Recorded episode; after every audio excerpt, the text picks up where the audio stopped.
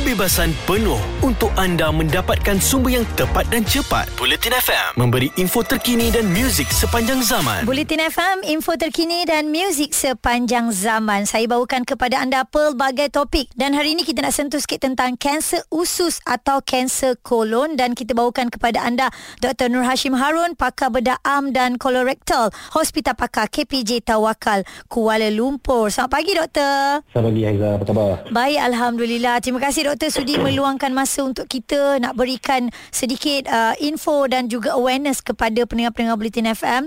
Kanser usus dan juga kanser kolon, ada beza ke ataupun sama, Doktor? Kanser khusus ni ataupun kanser kolon, uh, actually it's a term yang sama sebab sebenarnya nama adalah usus besar. Mm-hmm. Usus besar adalah kolon kita. Jadi sama lah tu. Okey. Mm-hmm. Okey, jadi kalau kita lihat uh, fungsi dan juga peranan penting usus dalam tubuh badan kita ni, doktor, bagaimana? Okey, uh, for us to understand apakah usus besar ni, kita kena faham sedikit sistem pengharapan kita lah. Sistem pengharapan kita ni terdiri daripada perut, yang bila kita makan, masuk dalam perut, perut akan mencernakan makanan dan hancurkan makanan. Mm-hmm. Dan makanan tu setelah dia cernakan, dia masuk dalam usus kecil dulu. Eh? Sambung perut di usus kecil. Usus kecil, kecil penting kerana ia adalah untuk menyerap semua zat-zat dan nutrisi. Jadi uh, perut akan hancurkan, dia akan hancurkan semua dan proses masuk usus kecil. Usus kecil kita tugas untuk menyerap. Okay? Mm-hmm. Lepas dah serap semua zat-zat dan nutrisi tadi, yang hampas atau lebihan tu baru masuk dalam usus besar. Ha, jadi disambung usus besar. Usus besar ini penting kerana ia akan menyerap air dan sedikit garam galian lah. Mm-hmm. Jadi hampas makanan tadi yang cair tadi, uh-huh. dia akan jadi pekat. Akhirnya akan menjadi sebagai ketulan dan kita akan membuang najis lah. Jadi mm-hmm. usus besar ni ataupun kolon ni tugasnya untuk menyerap air dan garam galian untuk membuat persediaan supaya najis itu dibuang. Siapa agaknya yang berisiko untuk menghidapi kanser usus ni? Okey, uh, risiko kanser usus ni berlaku kalau seorang tu ada keluarga yang ada kanser. Family history. Mm-hmm. Okay. Maknanya uh, orang itu dia adalah risiko yang tinggi. Mm-hmm. Ada juga risiko tinggi kalau orang yang selalu uh, makan daging-daging atau makanan yang diproses terlalu banyak. Eh? Mm. Ini pun selalu menyebabkan uh, masalah juga pada pasien.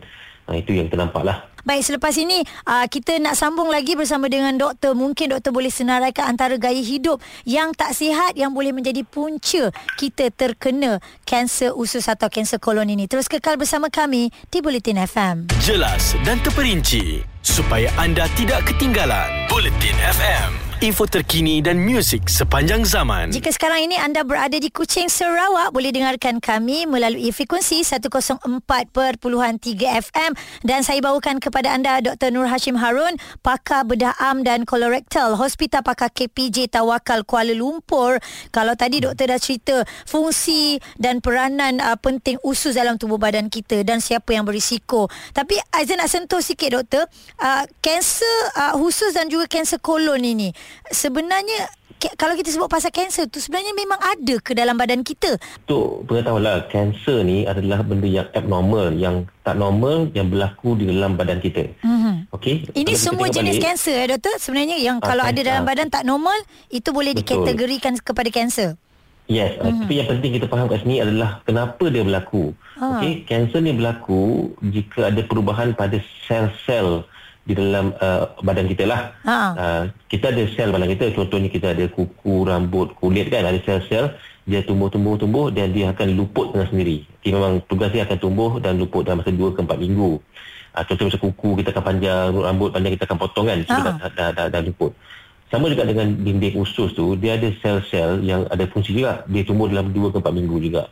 Hmm. Normally, kalau biasa, sel-sel ni dia akan luput dan hilang dengan najis tapi uh, atas sebab-sebab tertentu sel-sel ni dia dia tumbuh dia ber, uh, berterusan bertumbuh dengan tak terkawal itu jadi ketumbuhan hmm. dia tumbuh-tumbuh kan jadi macam ketulan lah ah, hmm. uh, dia jadi ketumbuhan okay. dan yang kedua untuk kanser ni dia juga berlaku di mana uh, semasa dia tumbuh tu dia juga boleh merebak masuk dalam salur darah ke tempat lain ah. jadi dua sifat ni di mana pertumbuhan yang tak terkawal serta merebak pada organ lain tu yang menyebabkan dia kita jadi kanser lah Mm-hmm. Okey, tadi doktor ada bagi tahu kan yang berisiko ni kena tengok juga history dia kan. Tapi mungkin juga doktor boleh uh, bagi tahu pada kami antara gaya hidup yang tak sihat yang kita boleh elakkan sebenarnya yang boleh menjadi punca terjadinya kanser usus ni doktor.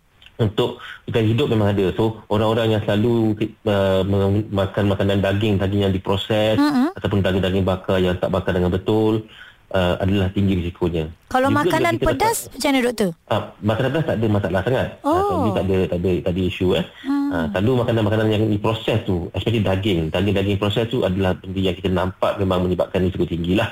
Uh, merokok dan sebagainya ada ada contribution mm-hmm. dan juga obesity bila orang tak sihat uh, obesity ni dia kurang sihat sikit jadi dia ada tinggi risiko untuk dapat uh, kanser usus dan juga sel penyakit lain. Okay. Jadi uh, keep healthy and uh, kalau daging tu uh, kena makan jangan banyak sangat saya cakap. Doktor kata yang daging diproses tu kan dia terjadi sebab apa? Adakah sebab pemprosesan tu garam yeah. lebih ke apa ke? Okey, uh, daging proses ni sebab bila daging diproses dia selalu dicampur dengan uh, bahan-bahan lain uh, hmm. dalam tubuh uh, binatang tersebut. Contohnya daging tu campur dengan mungkin sumsum lah dengan dia punya rawan dan sebagainya dia akan blend semua dia proses kan hmm. so benda-benda tu uh, menyebabkan ada banyak sangat benda-benda organik yang yang yang tak sepatut ada yang diproses tu dia campur dengan benda lain lah hmm. sepatutnya hmm. tak dicampur tapi dicampurkan ya doktor ya yes okey uh, baik macam daging proses ni daging dia dicampur-campur dengan kan lebih-lebihan lemak lebih-lebihan hmm. uh,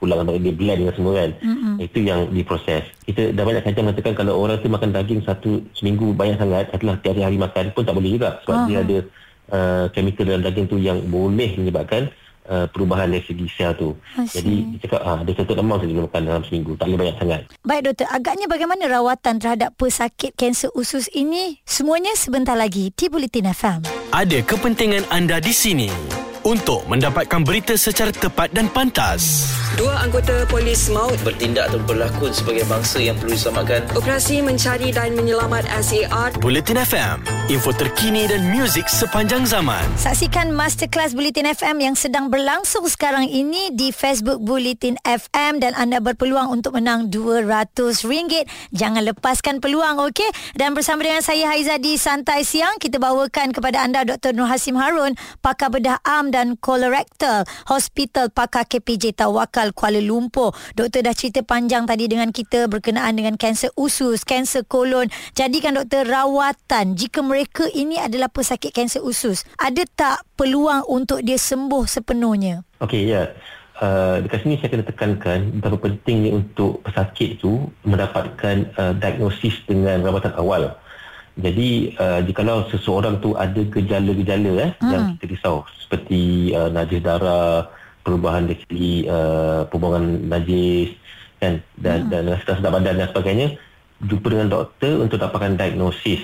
Okay. Kerana kalau kanser ni kalau kita dapat kesan awal kita ada peluang penyembuhan yang tinggi. Hmm. Itu yang penting. Hmm di Malaysia ni kebanyakan pasien datang kanser kolon ni kanser kolon ada kanser paling tinggi kat Malaysia eh lelaki dengan perempuan lelaki paling tinggi ke yes untuk lelaki kanser kolon yang paling tinggi mm-hmm. untuk perempuan dia nombor dua lah sebab mm-hmm. dia ada uh, di belakang payudara mm-hmm. uh, tapi dia bila tengok campur-campur semua dia still one of the highest cancer kat Malaysia ni eh mm-hmm. so paling ramai lah mm-hmm. uh, jadi kebanyakan yang dekat, dekat Malaysia ni dia datang kanser dia datang lewat Oh. Bila terlewat ni dah merebak-rebak ke tempat lain. Jadi hmm. peluang penyembuhan tu kurang sikit.